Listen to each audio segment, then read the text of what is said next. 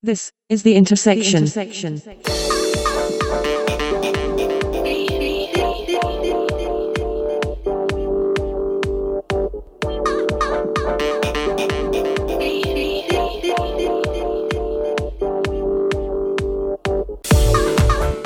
This is the Intersection podcast for Saturday, the 11th of March 2017.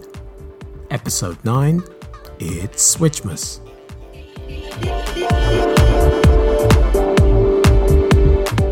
The Intersection podcast is only made possible through the support of its listeners and sponsors. If you have a product or service that you feel may appeal to our audience, please contact sponsor at intersectioncast.com. Hello and welcome to the Intersection Podcast, the podcast that bridges together the worlds of tech and pop culture. I'm Jonathan Wildman, I'm your host, and there's a lot to get through in terms of news from this past week, so without further ado, let's get it started. In a move that only too well demonstrates political correctness gone mad, the Internet Movie Database, IMDb, um, has adopted a new rating system uh, to signpost several films that are either directed by women, written by women, or to have a significant um, number of women on screen or key to um, uh, the plot of the uh, movie in question. Now, this F rating, this feminist rating, um, was actually invented by um, a direct, director of the Bath Film Festival, um, Holly Tarquini. I believe this was and this was this was made up at some point in 2014, and apparently, and I've not seen this at all, has been picked up by more than 40 cinemas and festivals across the UK. So now the IMDb are rating um, movies for uh, uh, feminist values or sensibilities or whatever, however you want to describe it. Um, which I just think is borderline ridiculous. Um, I I think um, it's political correctness gone mad. Where does it end? Um, are we going to see an A rating to uh, determine how many African Americans uh, are in the movie or behind the camera? And I'm speaking as a black man in the UK. I mean, where, where does where does this end? Um, I'm all for equality. I'm all for strong female roles. Women are very strong, strong female characters in decently written uh, movies. I'm all for that. But this sort of rating is just beyond ridiculous. Um, so apparently, um, 21,800 films have already been tagged with this F rating so far on IMDb. Um, I would imagine the likes of um, Star Wars um, Episode 7, The Force Awakens, and even the, uh, the spin off uh, Rogue One um, will, will be tagged with an F rating due to their female protagonists. And um, I mean, the idea behind this is is, is to apparently highlight highlight the lack of women um, working within the movie industry and the lack of uh, strong female characters within screenplays. Um, but I I fail to see how this somewhat gimmicky system actually helps. Um, I I can't see this thing helping at all.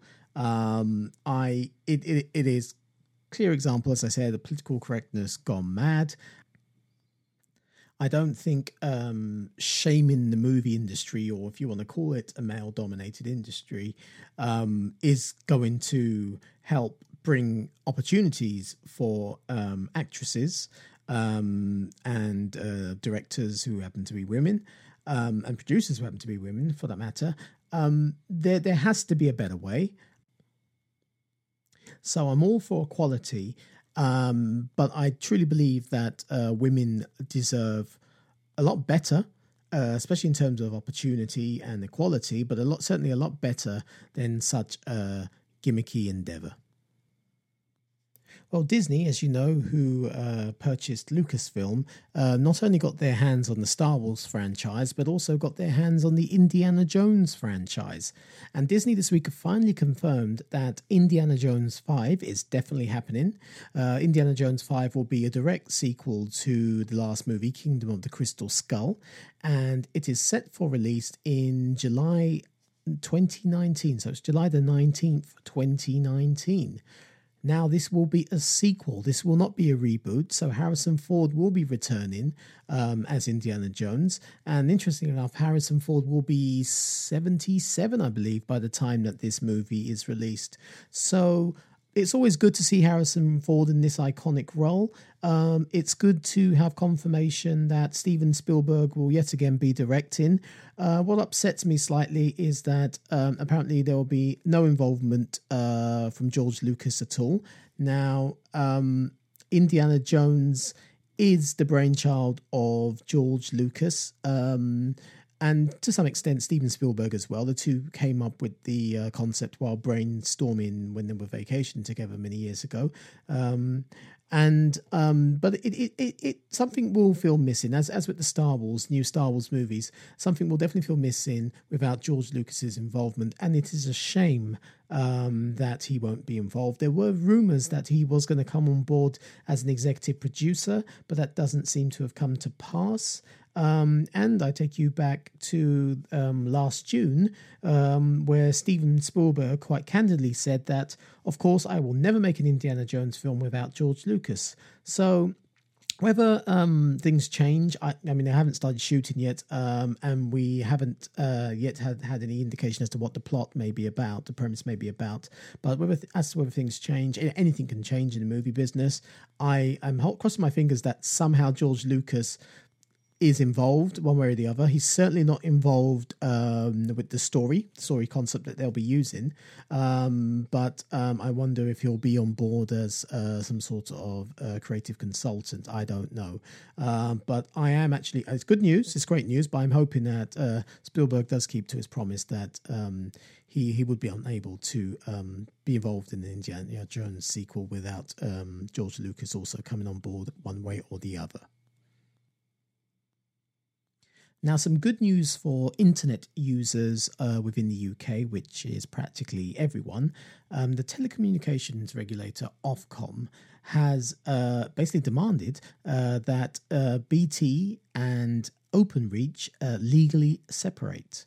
Now, OpenReach, as most of you should probably know through dealings one way or the other, um, run the UK's broadband infrastructure, which is atrocious it's it's completely atrocious. We do not get fast enough speeds. It's embarrassing when you look at the sorts of speeds you get in other countries, in particular the USA.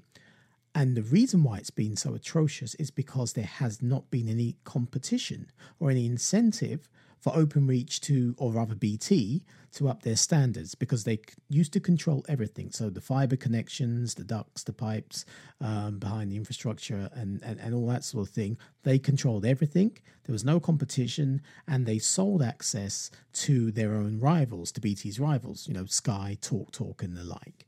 Um, so Ofcom have, have threatened and forced them to legally separate. That's going to happen. Um, now, it looks like those reforms are going to begin uh, at some point in this year. Now, what that means is that it should mean an end to uh, fixed high charges. It should mean an end to poor service and uh, a failure to invest, uh, which is which has been the, the, fault of BT for a long time. And then if those of you who've um, got, let's say, fiber broadband or broadband from any provider, um, have always had to wait a long time to get an engineer's appointment uh, to, to flick a switch or what have you. Um, it's been because of OpenReach. So this is great news. So competition is always good for us, the consumer. And I am hoping, I mean, it might take a while, but I'm hoping we're going to get some better investment in the infrastructure. We're going to get faster, more reliable connections, and we're going to get some decent prices after all when it comes to broadband. And the one my my pet peeve with broadband, and I and um, I I'm not sure if this will um, change the matter or not because we're still using the phone lines for certainly for fiber broadband. But my biggest concern is that I am forced to pay a landline uh, line rental connection. I'm forced to pay that um, in order to have my uh, internet access, my, my, my, my fiber access, my ADSL fiber access.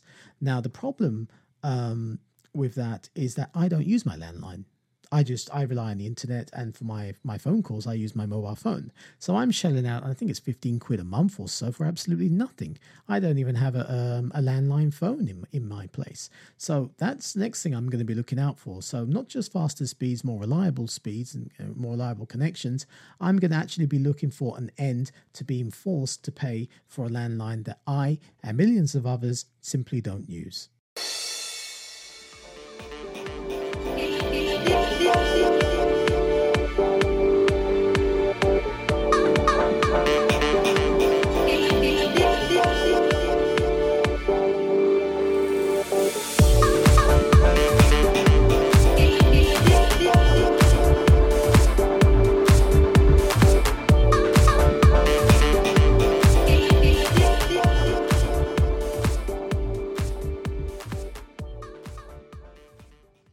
Last week, Apple held its annual shareholders conference at its headquarters in Cupertino, where questions were fielded to CEO Tim Cook.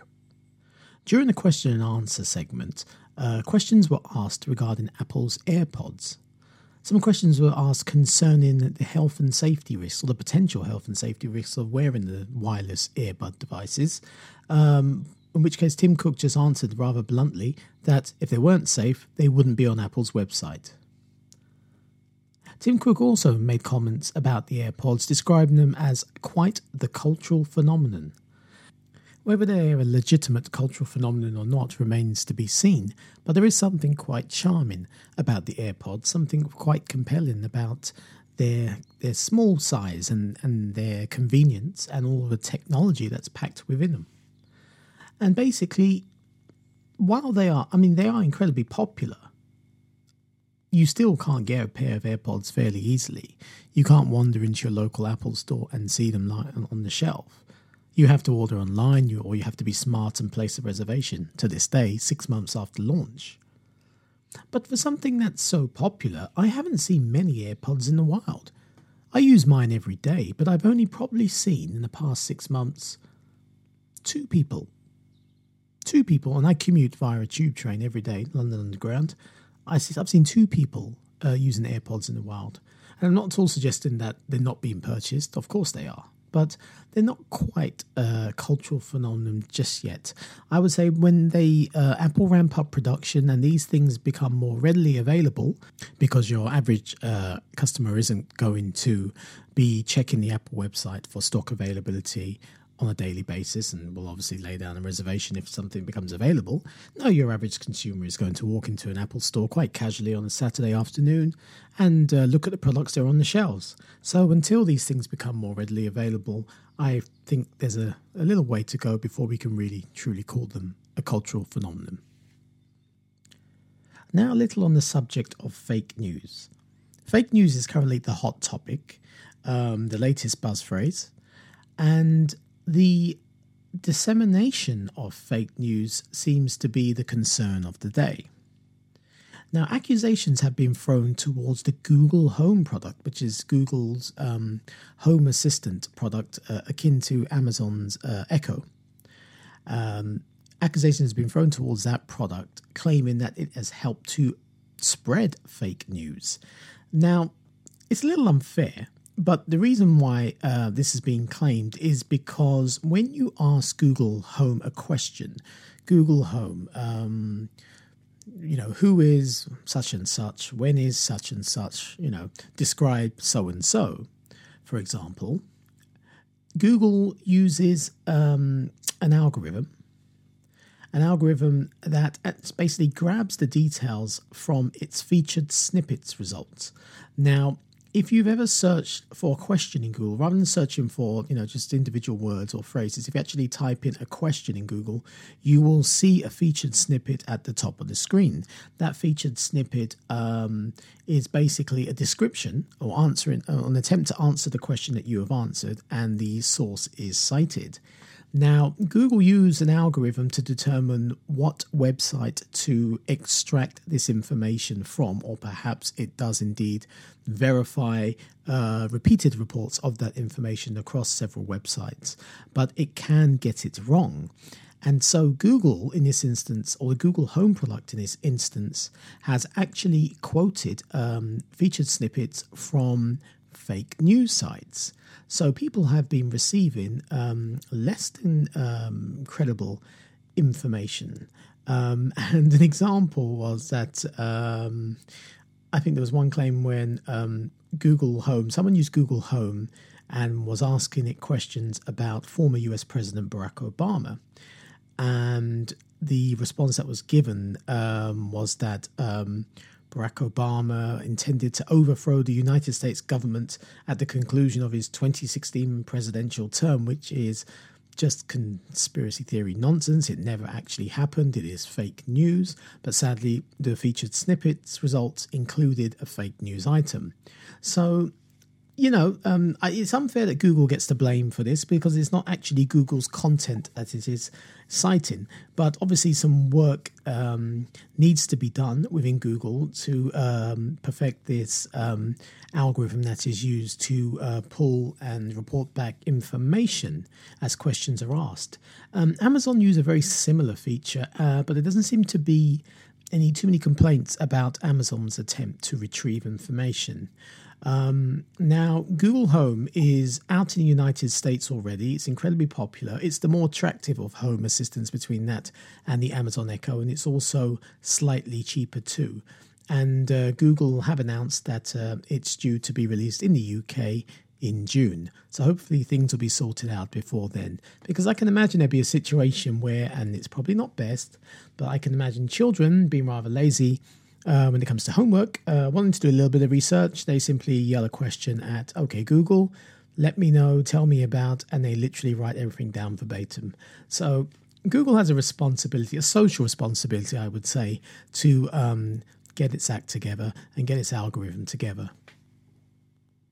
Now, the days of uh, spoilers for TV shows and popular movies may be a thing of the past because Netflix are hoping to introduce the concept of interactive programming on its platform.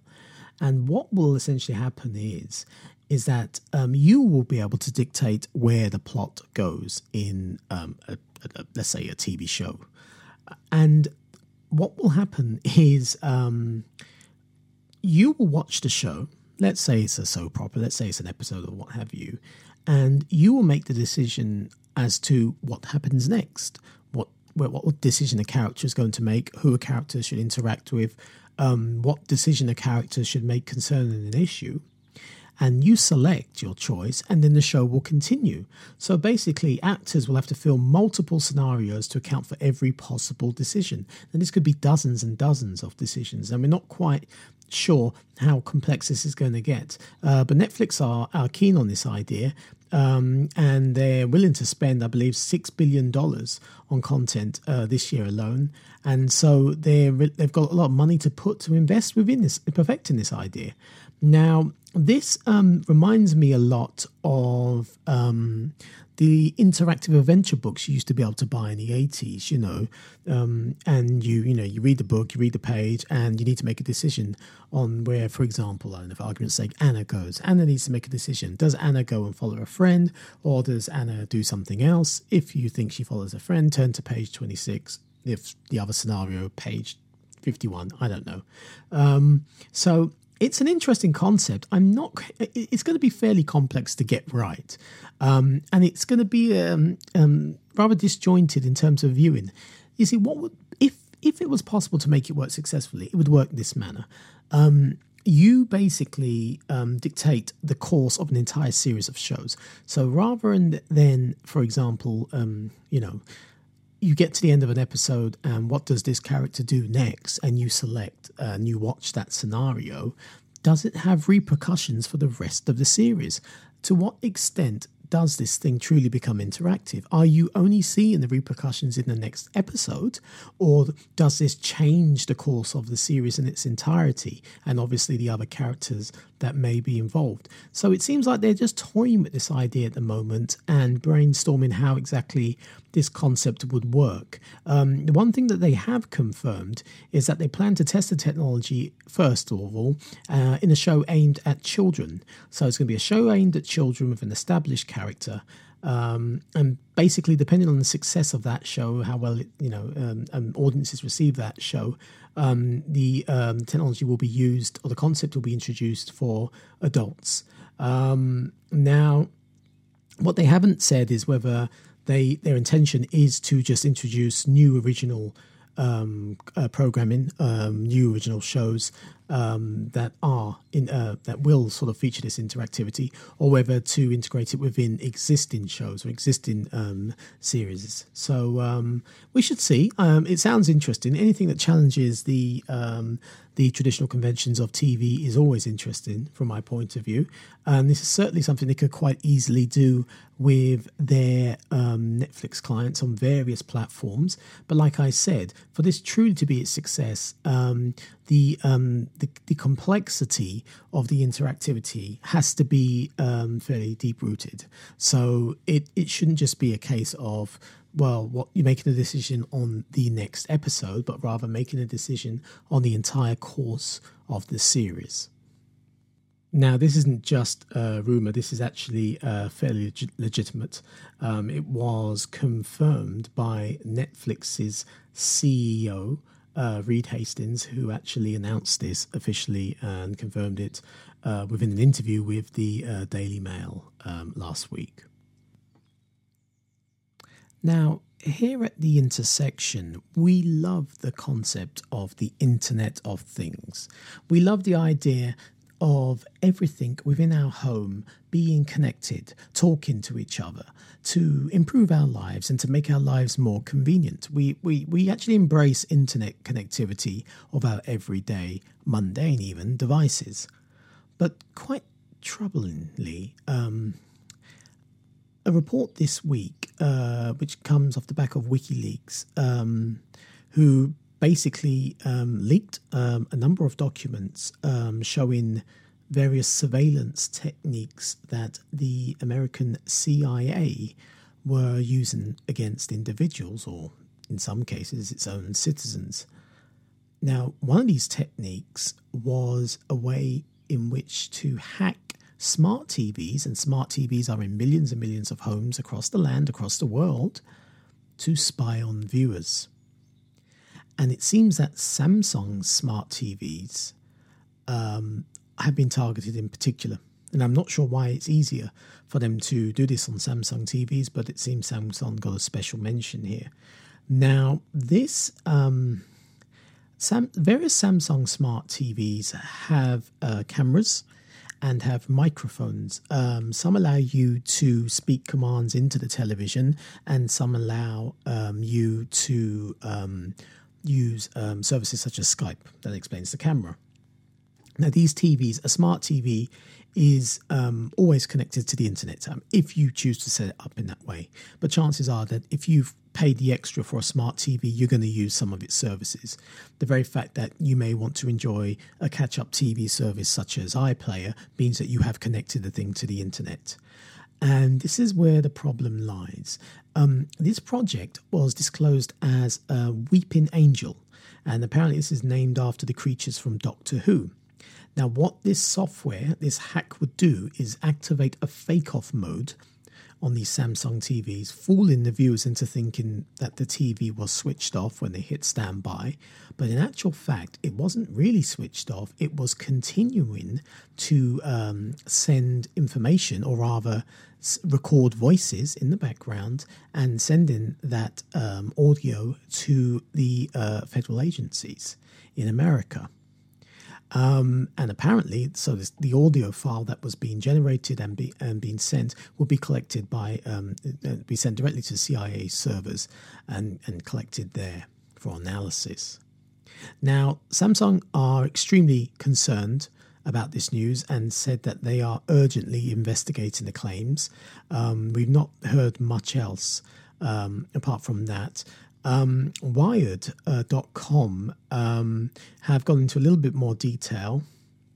Now, they're saying that um, the hack was probably um, used to target specific individuals. Others claim that spying on its own citizens is, is pretty much what the American government are all about.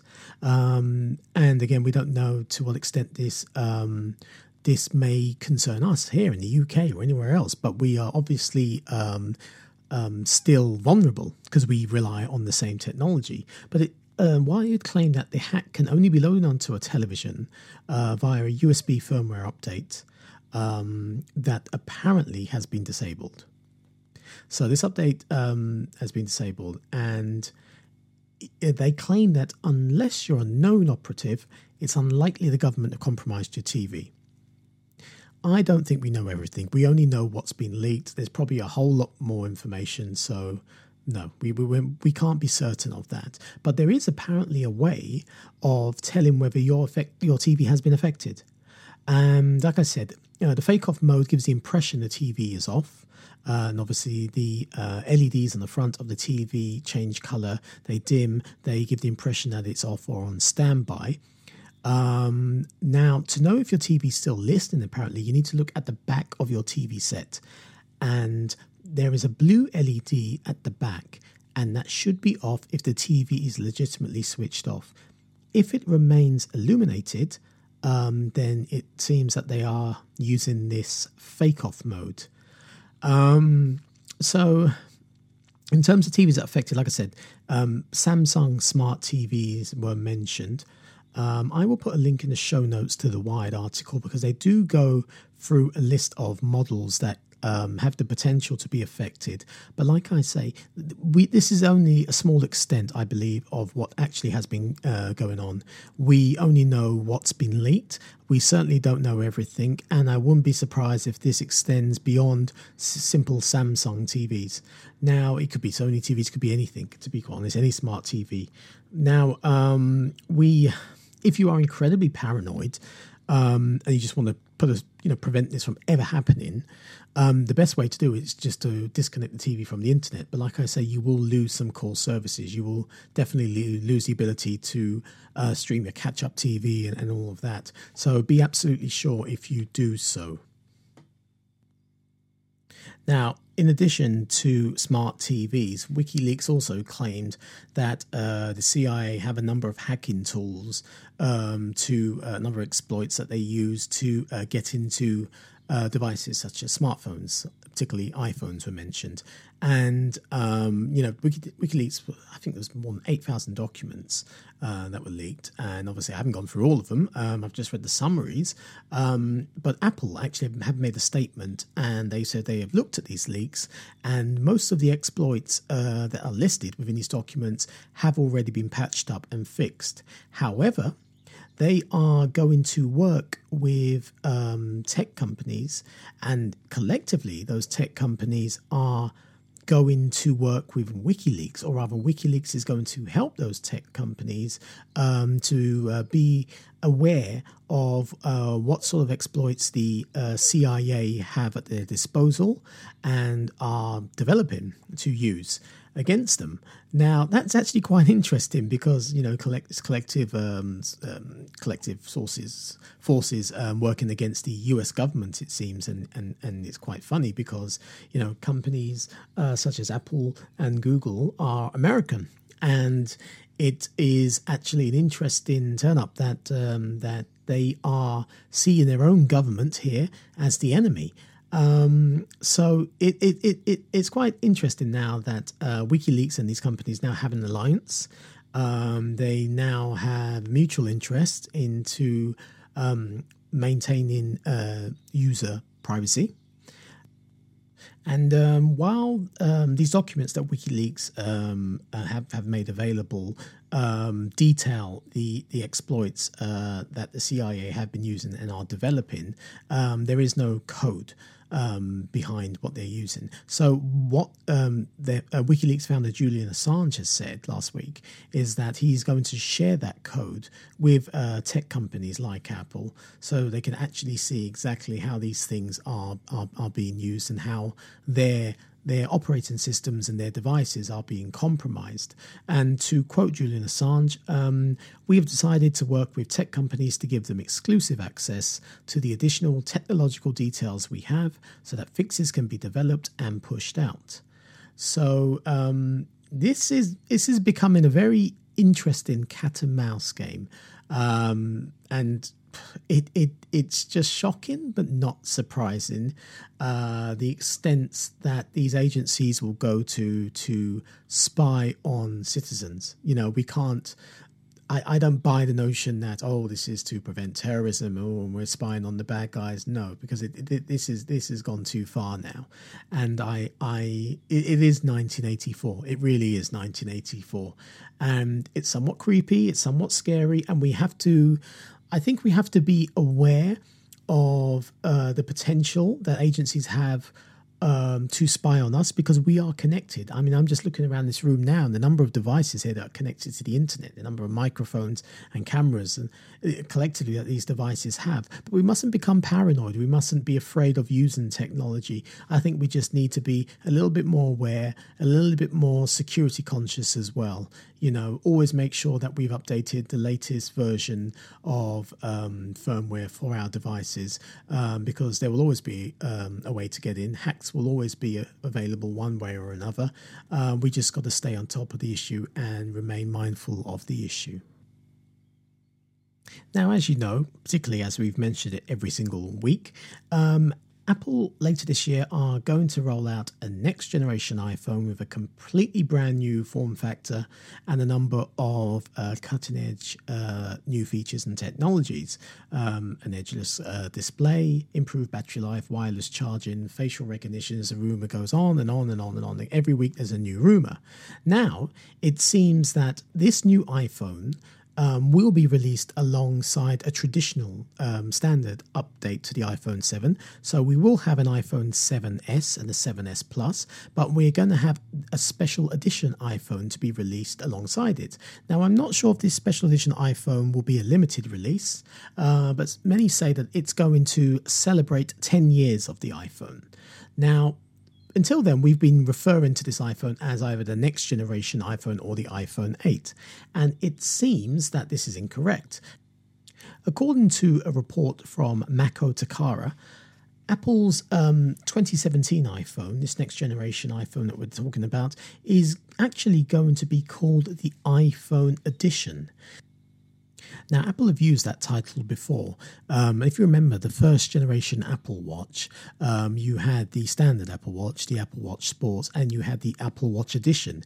Um, now, with that, that was a real gold Apple Watch, which was incredibly expensive, and um, you know you had to book a special appointment just to try one on. But that was the Apple Watch Edition. The Apple Watch Edition now is the premium ceramic, uh, white ceramic model. So it does seem that these edition models are uh, made from premium materials and have a slightly higher than your average price tag, and Apple's price tag is already high enough. So this actually now makes sense. If there's going to be an iPhone edition that has a different form factor, made of different materials, um, and is basically uh, you know, considering the rumours of this thing costing one thousand pounds upwards, it makes perfect sense that it fits into this edition line.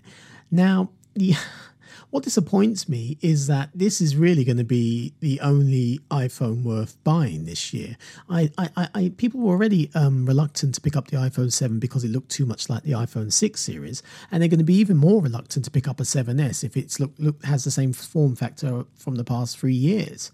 So people are going to want this iPhone edition. And my concern is whether this thing is actually going to be affordable or not. I'm concerned that Apple, just giving it this edition tag, is going to give them license to basically put an extortionate price tag on, on what should be a legitimate um, follow up to the iPhone 7. And so, fingers crossed that this thing does remain affordable.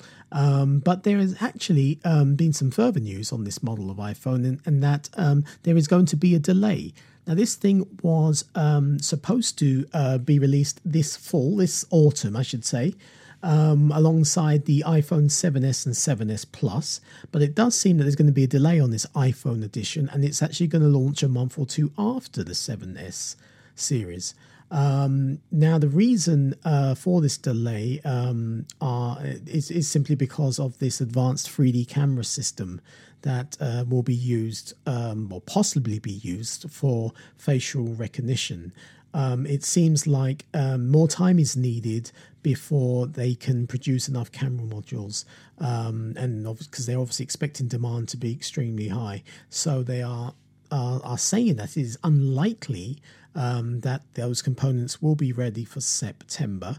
Um, and um, they're thinking that um, you know it may be more like sort of November, end of November, before um, that model of iPhone will be available due to the uh, scarcity of those components. So my advice to you is if you are looking out for a new iPhone this year. Um, don't ball the hype train just yet. When the 7S and the 7S uh, Plus are announced, don't jump on board. Don't tie yourself to a two year contract just to get your hands on that. Something better is coming. I would expect Apple. Well, I was curious actually because um, when the iPhones get announced, new iPhones get announced normally uh, in September, about two weeks before their official launch.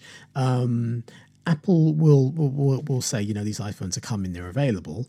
Uh, you can put down pre-orders. Are they going to announce this super duper edition model at the same time they announce the 7S and the 7S Plus? In which case, there is a risk that no one will want to buy the 7S and the 7S Plus.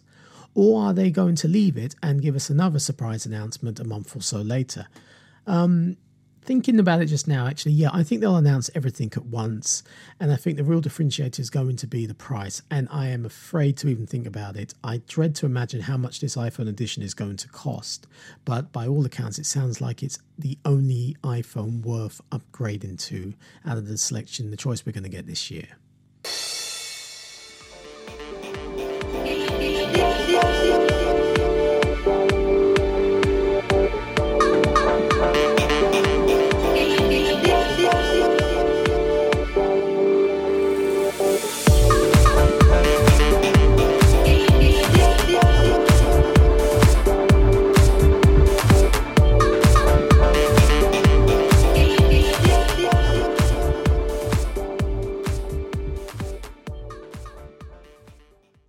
Let's discuss the Nintendo Switch. As you know, Nintendo's brand new games console, or hybrid games console, the Switch was released last Friday, and it has been an amazing success. Um, you can't find a Switch anywhere in the store. I mean, I gave you some tips last week, but um, stock seems to be continues to be completely limited, um, extremely limited, and it, even the games, or rather, the only game worth buying right now, which is The Legend of Zelda: Breath of the Wild, is hard to find in stock. You can find the Wii U version of it here there, but you cannot find the Switch version. Now, apparently, stock is um, going to be replenished on the 31st of March. Um, but there are switches out there, as I said last week, um, if you're interested. But I thought I'd give I'd take this opportunity to give you my first impressions.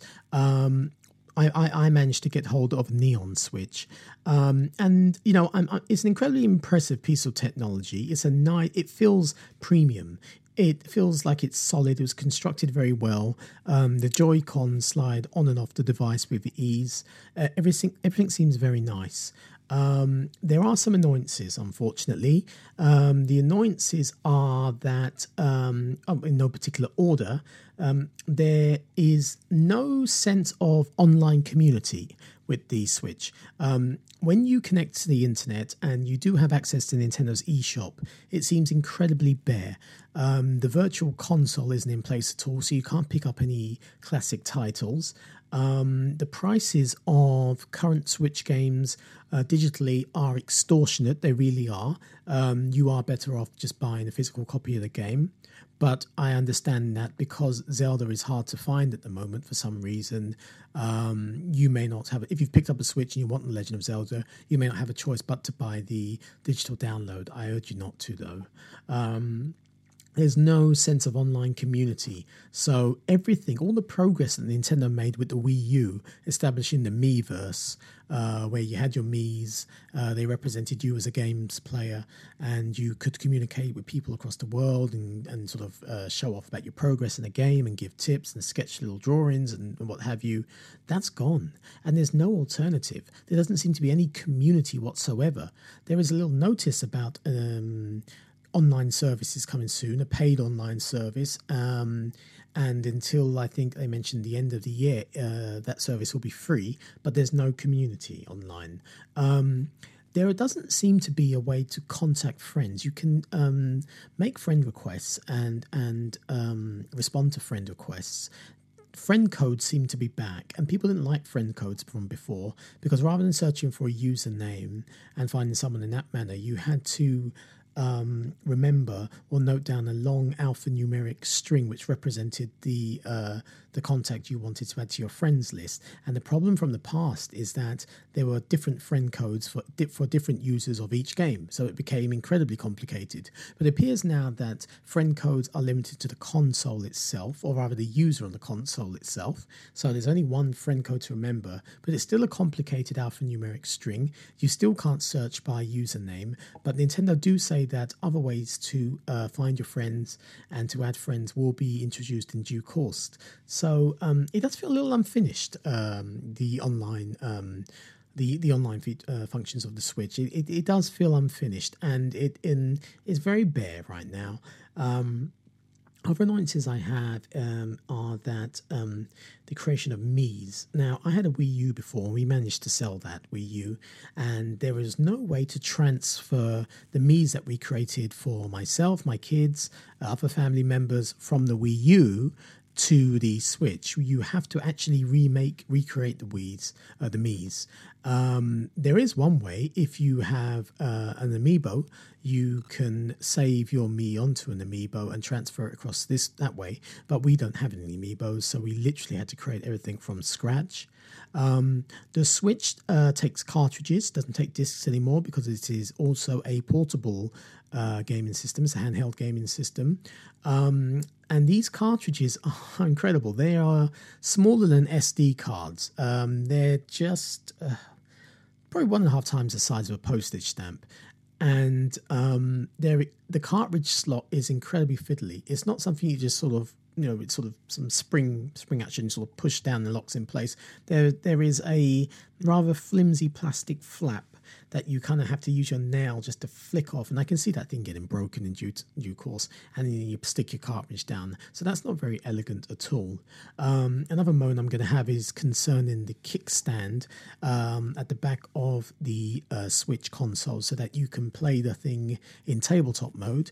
Um, so you, you rest the screen on, on, on it stands up on, a, on the table surface and you detach the Joy Cons and you, you play as if you've got a pullable, uh, TV with you. Um, that kickstand again falls out, comes off, detaches very easily. It's extremely flimsy. I can see um, many of you guys breaking that thing. Um, they do sell replacements. Um, they're hard to come by, but they do sell them. Um, but again, you know, I, I, would have thought the quality would have been better. Um, there is a general problem with Wi Fi on this console. Um, I have found both on my Switch and on my brother's Switch that um, when you it does scan for your for networks when you first set up your internet connection and it finds networks, but it always fails to connect the first time. Um, it it grumbles and it just doesn't work. Um, uh, and I try switching the thing off and it just doesn't work. Eventually, it works if you keep on forcing the issue. Um, I find also you need to be careful when you're entering your network password because if you get it incorrect, the switches doesn't tell you you've got it incorrect. It gives the impression that you have connected, but then you find out that you have no connection. So um, that's another issue. Um, the size of the the so the cartridges are tiny, right? And they actually have put a bittering agent on the cartridges because they uh, are afraid of little kids, small children, uh, putting these things in their mouth. They're that small. So, um, as weird as it sounds, just put the tip of your tongue on the Switch cartridges uh, if you have the opportunity. It's vile. So that I mean, good, good that Nintendo did that. Um, but um, the size of the game cases are absolutely ridiculous. They do not need to be that big considering the small size of the cartridge. Um, I understand that these games are expensive and you want to create uh, consumer uh, perception that you've received something for your money. Um, but I just think it's a ridiculous waste of material, and there are no game manuals inside. It doesn't need to be that big. Um, there is no notification LED on the Switch dock. Now, on the Wii, you had that glowing, beautiful blue glowing light when you had messages, notifications coming through. On the Wii U, you also had a flashing light, and you you obviously had the gamepad screen itself. There is no notification light on the Switch. I haven't noticed one.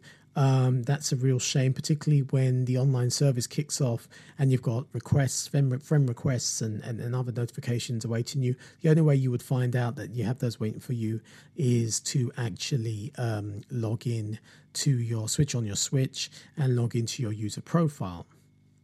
Um, there are some very good parental controls on the Switch, and that was important for me because sometimes my children get a bit carried away.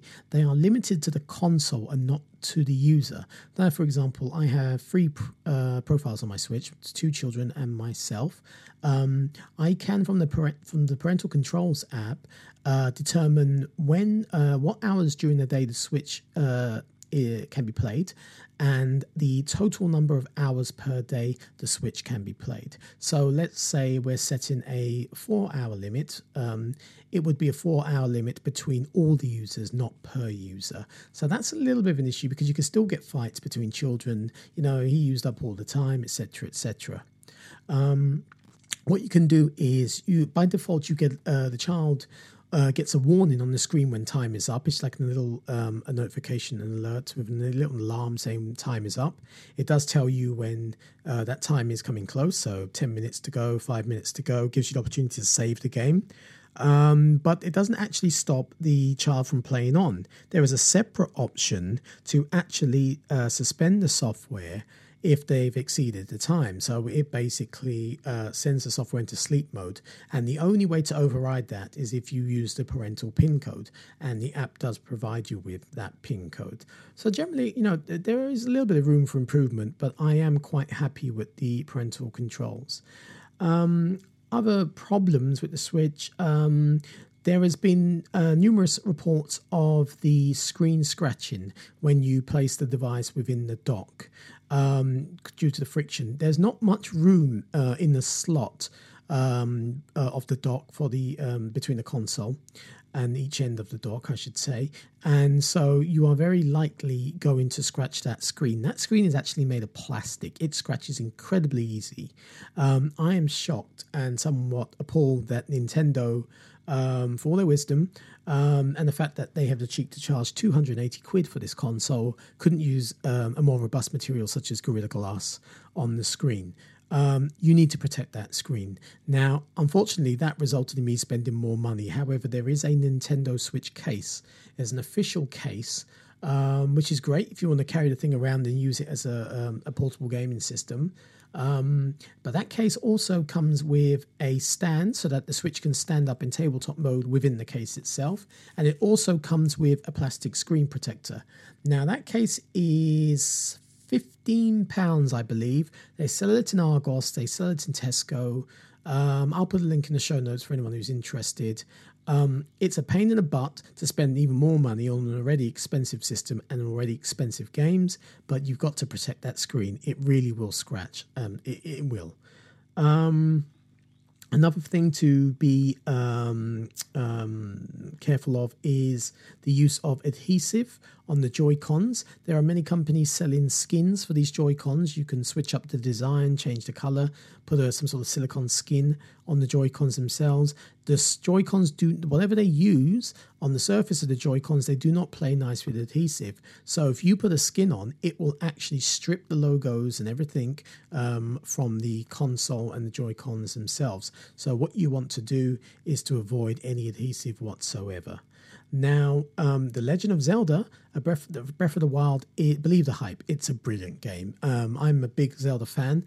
Um, I've been playing the series from the very first one on the NES, and this game is beautiful. Now, I haven't gotten as far as a lot of other people simply because of time. I wish I had the time that I had when I was 11 years old to play video games, but I try to sneak in an hour or two every evening when, when, when you know all the work is done. And I am so impressed with this open world game. You can explore anywhere. You can, you, you know, you're not, your hand isn't held. It's not a linear game. You, you're encouraged to explore and do things in your own time, in your own order. If you wander off and do side quests, you go ahead and wander off and do side quests. You can climb up mountains. You can um, go down caverns. You can do absolutely anything. And it does feel like you're in a true expansive 3D world. It really does. And the game looks absolutely beautiful. Um, you can tell that this game was made with love. Um, and it, it, it is by, by all accounts being considered a masterpiece and it has received perfect scores and obviously it's hard to find this game so people are obviously buying it now this game as you know was originally developed for the wii u and the Wii U did not do well commercially. So this game was delayed and delayed and delayed, and Nintendo decided that, you know what, for all of the effort that went into this game, it's better that it's given a fresh start and becomes a launch title for the next console, which was the Switch. Now, the Wii U version is still available, but um, there are the features that were exclusive to the Wii U have been removed from the Wii U version of the game. Um, there are traces of those features you notice those traces in both uh, versions of the game. For example, the Sheikah Slate, it's a tablet like device that Link has that gives him pointers and direction and maps and things like that. And all of this, um, you know, referring to hold up the Sheikah Slate well, you just press a button and Link does it himself. Obviously, you were supposed to hold up the Wii U gamepad. Obviously, the map was supposed to be visible on the Wii U gamepad. Obviously, going through inventory and things like that, which is a slight pain in the butt in the game. Um, using going through the various uh, levels of menus was supposed to be done uh, much more easily on the Wii U gamepad. So it's a little sad. It's a little sad that the Wii U didn't get its killer title exclusive to itself uh, towards the end of its life. But you know that's just the way things go. Um, in terms of the game Zelda itself, um, the one thing that probably annoys me is, that there, there is a little bit of a change of direction in the series. Um, it, you have to be uh, very aware of stamina. So Link uh, in this uh, iteration of Zelda can jump and can run, and you have um, a limited sort of stamina gauge. So Link will become exhausted after a while of running and climbing. So you have to be very careful. And where in the older Zelda games you could get a heart piece to increase your, your you know, your, the capacity of your potential energy, you now can choose between increased stamina or an additional heart piece when you're rewarded at the end of a dungeon or the end of a shrine. Um, now, you um, also weapons. Now, I, I, I'm not too far into the game, but the way uh, that the game deals with weapons is different to the other games in the series in the sense that weapons are now temporary. Where before you would do a dungeon, you'd get a bow and arrow, and that's your bow and arrow. Uh, you get a staff, you'd get a sword, and that is yours to use permanently. Weapons uh, basically degrade the more often you use them, and weapons do not last too long. There will be a point where your weapon, you could pick up a sword from the very beginning, for example, a bow and arrow from the very beginning. If you defeat an enemy, you can pick up its weapon, but it will only last so long. And um, to the point where you've used the weapon, you can't use it any longer, and then you've lost the weapon. So I find my inventory at the most of times very uh, sort of bare bones. Um, this probably will change as you go on later in the game, particularly as you get the Master Sword.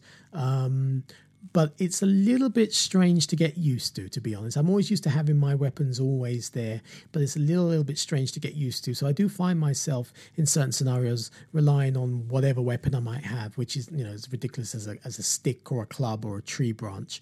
Um, but that's not a bad thing. You know it brings a bit of realism to the series. Um, but you know if you are a traditional zelda fan um, you, you, will be sort of taken aback by some of these um, these uh, different approaches um, so I haven't put that much time into the game. I want to have a bit of a play this weekend. I look forward to spending some time with it. I long for the days when I was able to play hours and hours of video games. I had no responsibilities, but such is life. I've actually come out of video game retirement specifically for this title. Um, all in all, I am impressed with the Switch. I do believe it's too expensive. I do believe there are some quality control issues. There are, there's no excuse for those issues if the thing costs so much. Um, my concern is while Zelda is impressive, there doesn't seem to be much else on the horizon. Um, I believe Mario Kart is being released next month, but as I've said before, it's Mario Kart 8 that was released on the Wii U, but this version is a deluxe version that includes all of the Wii U downloadable content and not much else. So I'm hoping Nintendo can deliver some big titles. Um, it is almost like a last chance for them. They can't really have another um, uh, commercial disaster. Um, I think I consider Nintendo synonymous with video gaming, and I want them to remain in the industry. I do not want them to suffer the fate of Sega and go third party. So I want this system to do well. I just wish it was a little bit cheaper so more people could get their hands on it or be tempted to get their hands on it. Because as it stands, the Wii U um, not the Wii U, the Switch rather, is more expensive than the PS4 Slim and uh, the Xbox One. Um, but anyway, let's see how it goes. I'm going to continue to enjoy Zelda. And if you guys, if you picked up a Switch, let me know what you think. Let me know what your impressions are. Are you impressed? Have Nintendo um, have, have they have they knocked one out of the park? Have they done really well, or are you concerned? Do let me know in the comments. So that's about all the time we have for for this episode of the intersection. Thank you so much for joining me again. Um, if you don't already follow us, um, please subscribe to us. Um, you can find instructions on how to do that on our website, which is intersectioncast.com. We are also listed on all major podcast directories, including iTunes. You can follow us on the social networks, uh, facebook.com slash intersectioncast, or our Twitter account, which is at Let's Intersect. If you want to leave us feedback or comments or anything, um, you can do so. You can email us or reach our Skype account, uh, leave us a Skype voicemail. The account and the email address are the same, which is feedback at intersectioncast.com. Once again, thank you for listening so much, and we'll be back for you next week with more news from the world of tech and the world of pop culture. And until then, have a great weekend, have a great week. That's a wrap.